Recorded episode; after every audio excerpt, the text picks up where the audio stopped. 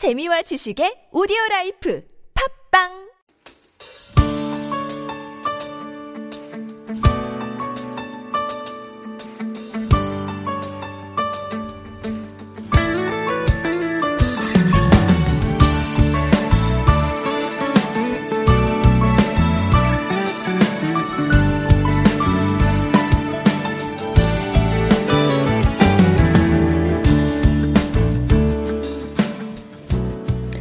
반갑습니다. 당신의 스터디 친구 퀴즈 팟캐스트 스친입니다. 내일은 광복절, 오늘은 임시 공휴일, 그리고 최태원 SK 회장이 광복절 특사로 사면된 날입니다. 특별 사면은 어, 최태원 회장을 비롯해서 총 221만 710명을 대상으로 시행됐고요. 이 중 경제인 사면은 총 14명이라고 합니다.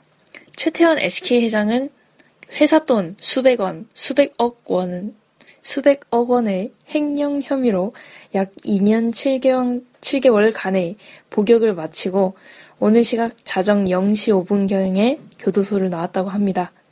이번 특별 사면이 시기 적절했다는 평도 있고 불만인 사람도 있고 여하튼 그렇습니다. 어, 오늘 스친 주제가 있는 편은요. 한국 단편 소설 편입니다. 소설의 줄거리와 제목, 그리고 작가를 매칭시킬 수 있는가? 우리가 국어 시간에 다루었던 가물가물한 이야기일 수도 있고요. 우리가 꼭 알아야 할 이야기일 수도 있습니다. 시대별로 구분할 수 있는가 하는 문제는 열외로 두고요. 오늘은 줄거리와 작가, 그리고 제목에 대해서 한번 알아볼게요. 세 개, 세 개 알아볼 건데. 요즘 한국 소설의 위기다라는 말 참 많이 나오는데, 그런 점에서 우리 한국 문학에 대한 관심도 생겼으면 좋겠네요. 그럼 출발!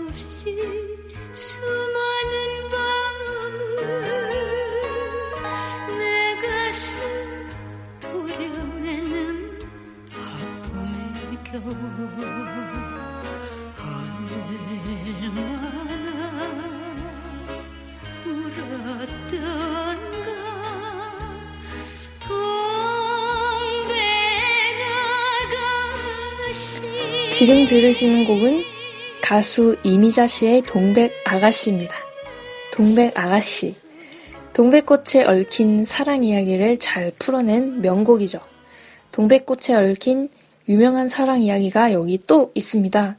강원도 순박한 어느 시골 마을에 아주 겉셈없는 여자아이와 낯가리는 남자아이의 이야기입니다. 남자아이의 아버지는 여자아이의 아버지의 땅에서 밭을 일구는 소장농입니다. 갑과 을이죠. 남자애가 갑, 남자애가 을, 여자애가 갑. 이런, 어, 이런 관계 아주 좋습니다. 그래서인지 이 남자아이는 여자아이가 좀 어렵 기만 합니다. 여자아이가 자신의 달, 닭을 괴롭혀도 또 못된 말을 하여도 참는 이유는 자신이 이 여자아이에게 밉보이면 자신의 아버지도 그 여자애의 아버지에게 밉보일 수도 있을 것만 같다라는 그런 생각 때문이 아닐까요? 여자아이 점순이는 들이댐의 선수입니다. 한참 일을 하고 있는 이 남자아이에게 다가와 이렇게 말합니다. 어머 얘, 너 일하기 괜찮니? 너희 집에 이런 거 없지? 얘, 너 이 봉감자가 참 맛있단다. 먹어볼래? 그럼 남자아이는 이렇게 거절합니다. 예, 난 됐다. 감자 안 먹는다. 너나 먹어라.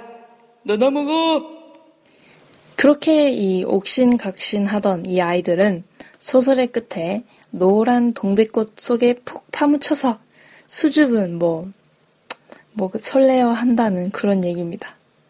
동백꽃 작가 이름 이제 기억나시나요? 바로 김유정 작가입니다. 김유정 작가는 동백꽃 이외에도 봄봄과 만무방, 금 따는 콩밭, 소낙비 등을 쓴 1908년 강원도 태생의 작가입니다. 김유정 작가의 작품은 대부분 빈곤에 시달리던 1930년대 식민지 시대의 현실을 바탕으로 하고 있습니다. 주요 등장인물들은 가난 속에서도 웃음을 잃지 않는 소작인, 노동자 등입니다. 김유정의 소설은 어두운 현실을 그리면서도 어떤 해학적인 문체와 순박한 시선으로 그려냈다는 특징이 있습니다. 이 작품들 중 봄봄은요, 순박한 대릴 사회와 영악한 장인어른 사이의 갈등과 대립을 얘기하는 소설입니다. 봄봄의 여주인공 이름도 점순이고 이 동백꽃의 여주인공 이름도 점순이에요. 헷갈리죠? 어, 물을 좀 마실게요. 또 이 만무방이라는 작품은 만무방 뜻이 염치가 없이 막대 먹은 사람이라는 뜻이 있고요. 응치리와 응호라는 두 농촌 청년의 어떤 불황하는 삶, 가난하니까 닥치는 대로 살아내는 삶, 이런 것을 통해서 농촌의 모순된 현실에 대해 이야기하고 있는 작품입니다. 여태까지 얘기한 이 김유정이라는 작가는 아주 잘생긴 남성분이십니다. 1908년 태어나서 1937년 별세했으니까 열 몇 살이야? 약 29살에서 30살의 나이에 요절하셨네요.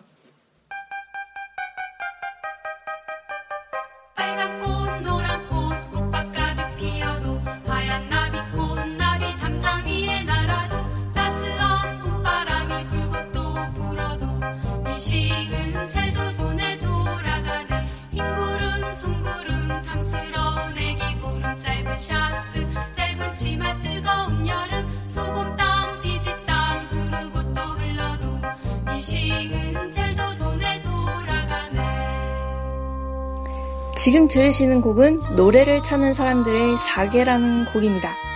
이 노래는 원래 80년대 운동 가요였는데요. 발랄하고 귀여운 멜로디 속에 뼈아픈 가사들이 담겨 있는 노래입니다. 미싱은 잘도돈에 돌아가네. 우리는 기계가 아니다 라고 외치는 당시 대한민국 산업혁명 속에 기계 아닌 기계들의 노래입니다. 오늘 1930년 일제감정기를 배경으로 한 채만식의 이 소설은 어떤 의미에서 이 사계라는 노래와 같습니다. 사계의 노래 속 주인공들은 사계절 내내 이 미싱을 돌리면서 그 존재감을 잃어가지만 채만식의 이 소설 속 주인공들은 노동 현장과는 엄청난 거리를 두면서 백수로 살면서도 인간으로서의 존재감을 잃어갑니다. 이 대체 무슨 소릴까요? 채만식은 일본 와세다 대학교 영문과를 중퇴하고 동아일보, 조선일보 기자를 역임해 등단한 후 계속 작가 생활을 이어왔습니다. 그는 일제의 비판적인 글들의 어떤 검열 과정을 피하기 위해서 주로 삥 둘러가는 이 풍자성이 짙은 작품을 발표해 왔어요. 장편 소설로는 태평천하와 탁류가 있고요.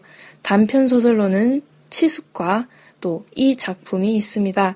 1920년대 일제의 문화 통치로 인해 지식인들이 과잉 공급됐습니다. 이 과잉 공급된 지식인들은 아무 쓸모없는 고등 실업자로 전락했습니다. 자신들의 의지와는 무관하게 사회의 요구에 따라 하나의 부속품처럼 사용되는 존재, 모든 준비를 갖췄지만 누군가에게 선택되어 팔려 나가기만을 기다리는 기성품 같은 존재. 작가 채만식은 이 소설을 통해 일제라는 공장이 우민화를 위해 불필요한 기성품을 과잉 공급했다고 꼬집고 있습니다. 이 소설의 제목 이제 감이 오시나요? 바로 레디메이드 인생이란 작품입니다. 레디메이드가 기성품이란 뜻을 가지고 있죠. 레디메이드 인생의 주인공 P는 이 영어 알파벳 P, P, 박 씬가? P는 식민지 체제에 대한 비판 의식을 갖고 있으나 자신이 어떤 교육받았다는 사실로 인해 체면과 허위 의식에서 벗어나지 못하고 있습니다. 지식인이 노동자보다 못하다며 자기 자식은 그냥 인쇄소에 취직시키지만 정작 자신은 노동의 현장과 거리를 두고 그냥 하루하루 이 단기 알바해서 밥 벌어먹고 살고 있습니다. 주인공 P가 신문사 사장 K 사장을 찾아가 행여 여기 결혼이 있다면 취직시켜 주시면 참 감사하겠다는 말을 했더니 이 되돌아오는 K 사장의 말이 참 가슴 아픕니다. 에이, 이렇게 좋은 청년들이 일거리가 없어서 저렇게들 애를 쓰나? 어이, 자네. 그 취직만 하려고 할 게 아니라 그 농촌으로 좀 돌아가서 생활 개선 운동도 하고 문맹 퇴치 운동도 하고 좀 그렇게 헌신적으로 열심히 해보지 않, 않겠나? 아니면 하다 하다 말이야. 그 서울에서 마음 맞는 사람들이랑 모여가지고 사업이나 하지 그래? 응? 아, 너무합니다. 저는 이 레디메이드 인생을 읽으면서 지금 시대와 참 비슷하다라는 생각을 많이 했습니다. 그 어느 때보다 최고의 대학 진학률을 자랑하면서 IMF 이후가 아니라 IMF를 포함해서 최악의 실업률을 보이면서 이 레디메이드 기성품이 된 청년들, 이젠 외국에 이 기성품들을 수출하자라고 적극 장려하는 이 나라. 그러면서도 끊임없이 자신과 부조리한 사회 중 어느 곳에 하소연을 할 것인지 고민하는 이 청년들. 그리고 취직을 행여 하더라도 살아있지 않은 바둑돌, 즉 미생이 되어버리는 이 세상!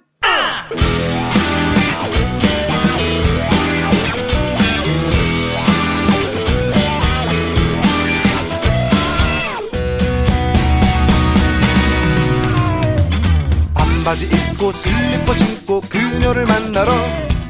할 일도 없고 심심하면은 그녀를 만나네. 나는 가네 나는 가네 그냥 가네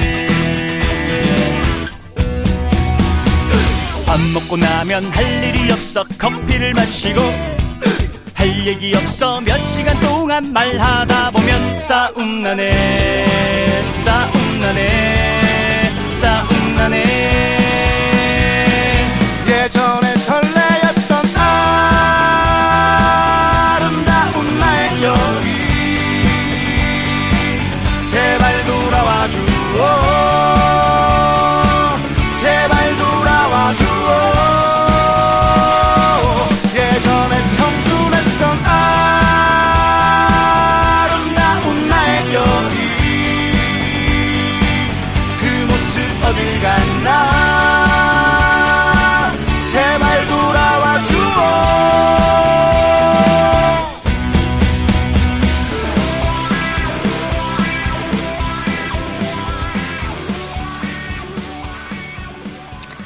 다음은 작가 전영택의 작품입니다.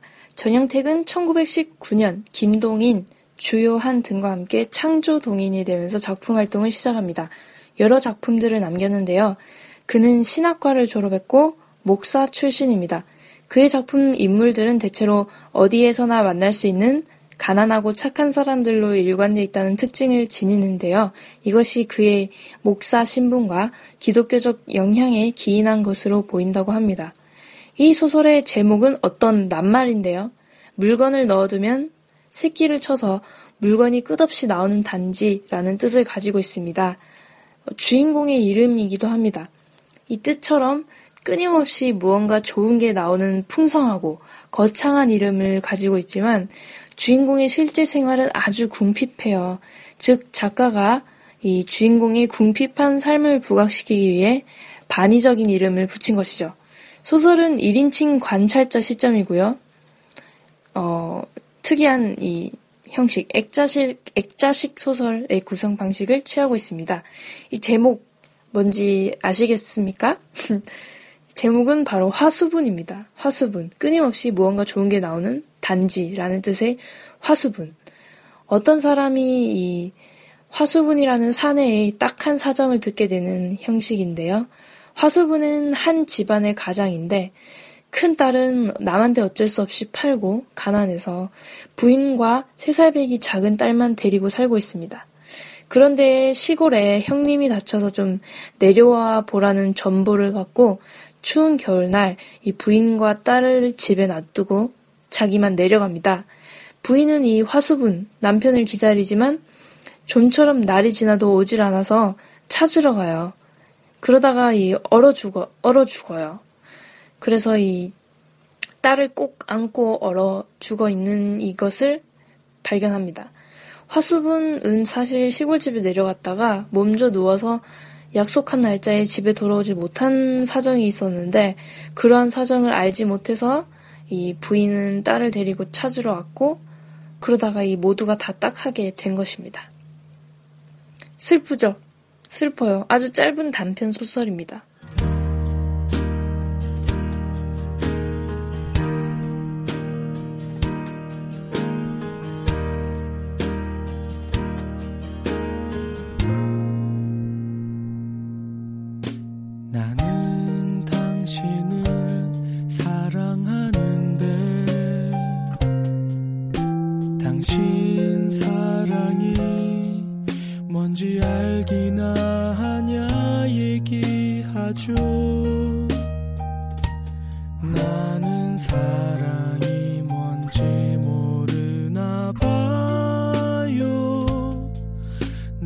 사랑이 뭔지 모르나 봐요 오늘 김유정의 동백꽃, 채만식의 레디메이드 인생, 전영택의 화수분까지 세 작품 살펴보았습니다. 너무 짧나요? 오늘 날씨도 좋은데 여러분들 뭐 하실 예정입니까? 저는 이제 밥 먹고 좀 잘까 아니면은 공부하다가 나갈까 생각 중입니다. 되게 여유로워 보이지 않습니까? 그럼에도 이 저는 삶의 패턴은 늘 변한다고 생각합니다. 지금은 영원히 이런 생활을 할 것 같아도 나중에 다 다른 걸 하게 된다. 그 말입니다. 제가 언젠가 그 배낭여행을 가는데 배낭여행 가는 날 배낭을 딱 메고 버스 시간이 다 돼서 막 동네를 뛰어 내려가고 있었어요. 근데 그게 내리막 길인데 반대로 올라오는 사람은 오르막길일 거 아닙니까? 그, 그래서 유모차를 낑낑대면서 끌고 올라오는 젊은 애기 엄마 한 분이 배낭여행 가는 저를 보고는 아, 부럽다. 이렇게 소리내서 말씀하시더라고요. 그때 뭔가 모를 죄송함. 난 잘못한 게 없는데 죄송하더라고요, 괜히. 그 일이 너무 충격적이어가지고, 아, 지금 이 순간을 소중히 해야겠다. 그, 막 누가 뭐래도 그런 생각들이 제 생활의 전반을 차지하고 있습니다. 오늘 우리 퀴즈송. 우리 기쁜 우리 젊은 날 아니겠습니까? 네, 좋은 날. 오늘 날씨도 좋고. 그런 의미에서 아이유의 좋은 날 한번 가야 되지 않겠습니까? 이 영혼을 끌어모아 아이유의 좋은 날 퀴즈송 듣고 저는 다음 주에 8월의 두 번째인가요? 8월의 세 번째인가요? 계단 퀴즈로 돌아오겠습니다. 안녕! 아! 제 목소리는 비록 쉬었지만 좋은 날에서는 아주 청아한 목소리를 들려드릴게요. 그리고 가수 아이유 씨를 모셨거든요. 같이 부르도록 하겠습니다. 2절은 아이유 씨가, 네. 저 아니에요. 2절 아무리 노래를 잘 부른다고, 어, 스친 DJ인가? 이렇게 생각하지 마시고, 아이유예요. 착각하지 마세요. 안녕!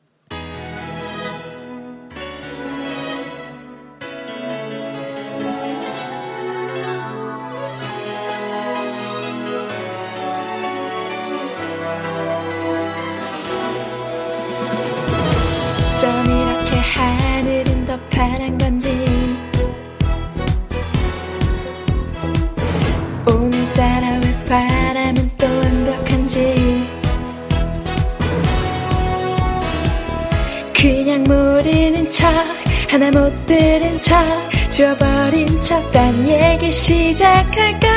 아무 말 못하게 입을 꾸밀까?